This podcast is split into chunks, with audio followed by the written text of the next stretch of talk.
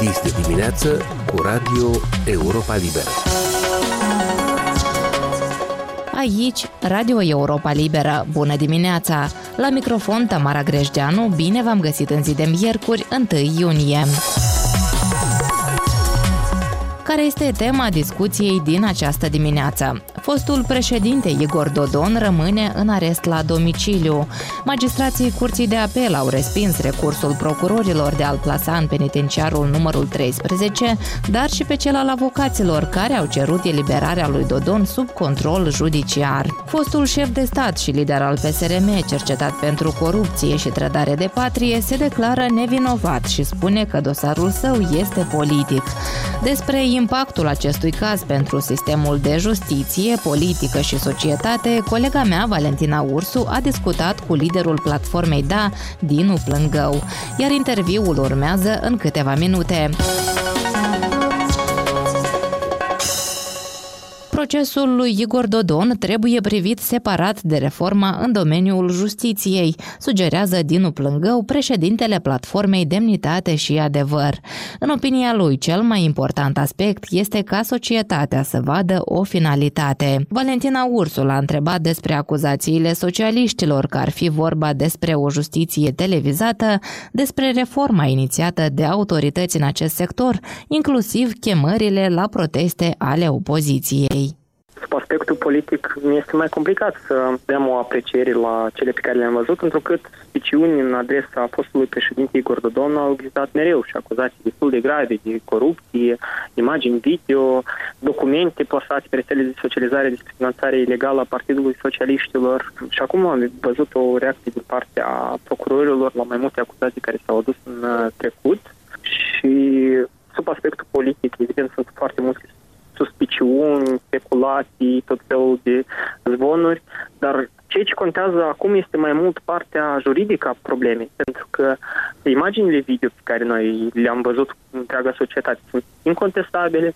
anumite înscrisuri pe care le-am văzut și în trecut până a fi pornit această urmărire penală de către Procuratura Anticorupție sunt incontestabile și evident în cazul dat contează mult mai mult activitatea procesuală a procurorilor care trebuie să fie impecabilă, contează foarte mult cazul să fie transparent și în ultimul rând, dar poate cel mai important aspect este ca societatea să vadă o finalitate. Cum explicați că asemenea cazuri nu au și finalitate? Evident, sistemul judiciar din Republica Moldova corupt, pe alocuri puternic influențat politic și un haos instituțional. Sunt foarte multe probleme în sistem, ele trebuie reparate, pentru că una din cele mai mari probleme a sistemului judiciar din Republica Moldova este lipsa totală a încrederii din partea cetățeanului, este lipsa anumitor rezultate pe care cetățeanul le așteaptă și, evident, sunt încă multe, multe alte probleme de sistem, dar acestea sunt uh,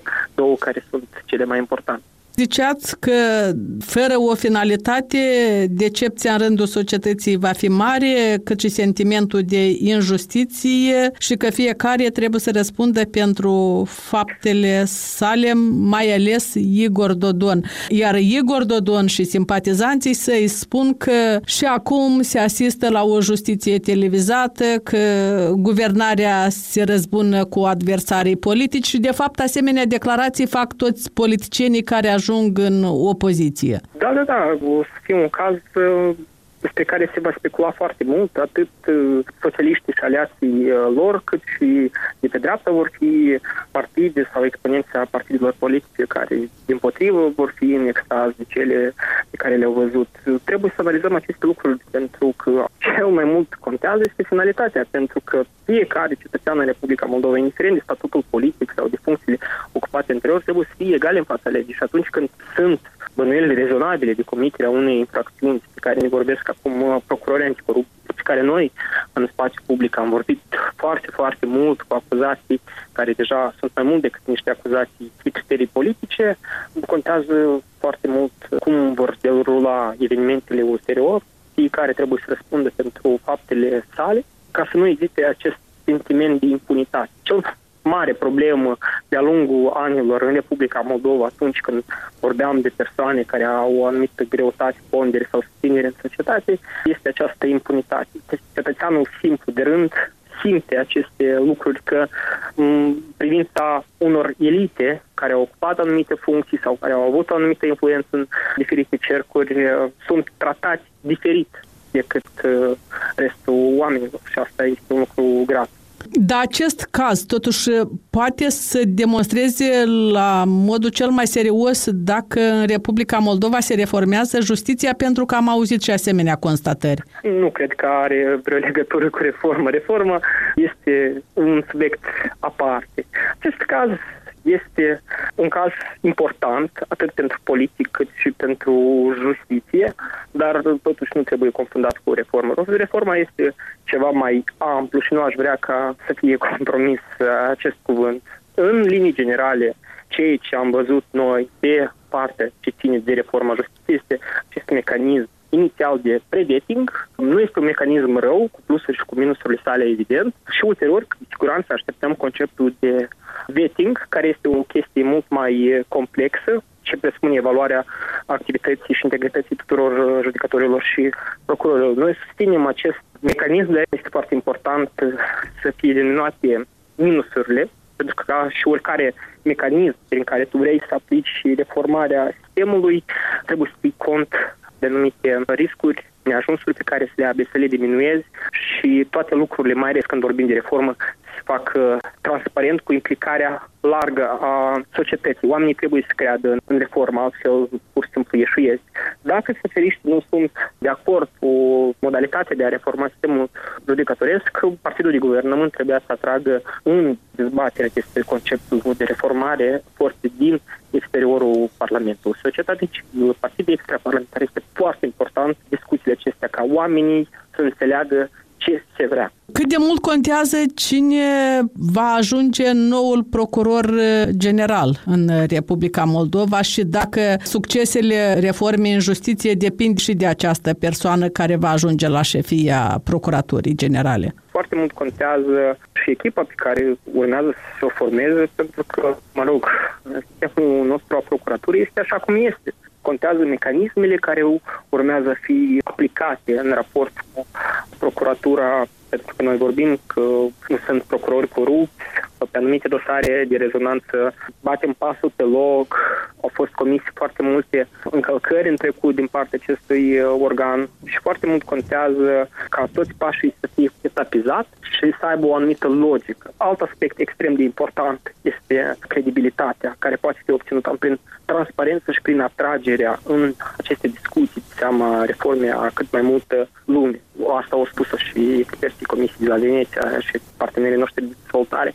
Enorm de mult contează ca oamenii să creadă și să știe ce se vrea. În legislativ și-a făcut apariția de câteva ori procurorul uh, general ad interim uh, și a cerut ridicarea imunității pentru anumiți aleși ai poporului. Ce părere aveți despre această problemă discutată contradictoriu în societate? Unii sunt pentru ca deputații să aibă imunitate, alții spun că în general nu ar trebui să beneficieze de această imunitate parlamentarii. S-a discutat foarte mult despre modificările respective în uh, Constituție și când chiar a venit procurorul general interimar să ceară ridicarea imunității, cumva a fost luat în deslimea. Bine, eu cunosc anumite subtexte care au dus la ridicarea repetată a imunităților pe alte episoade.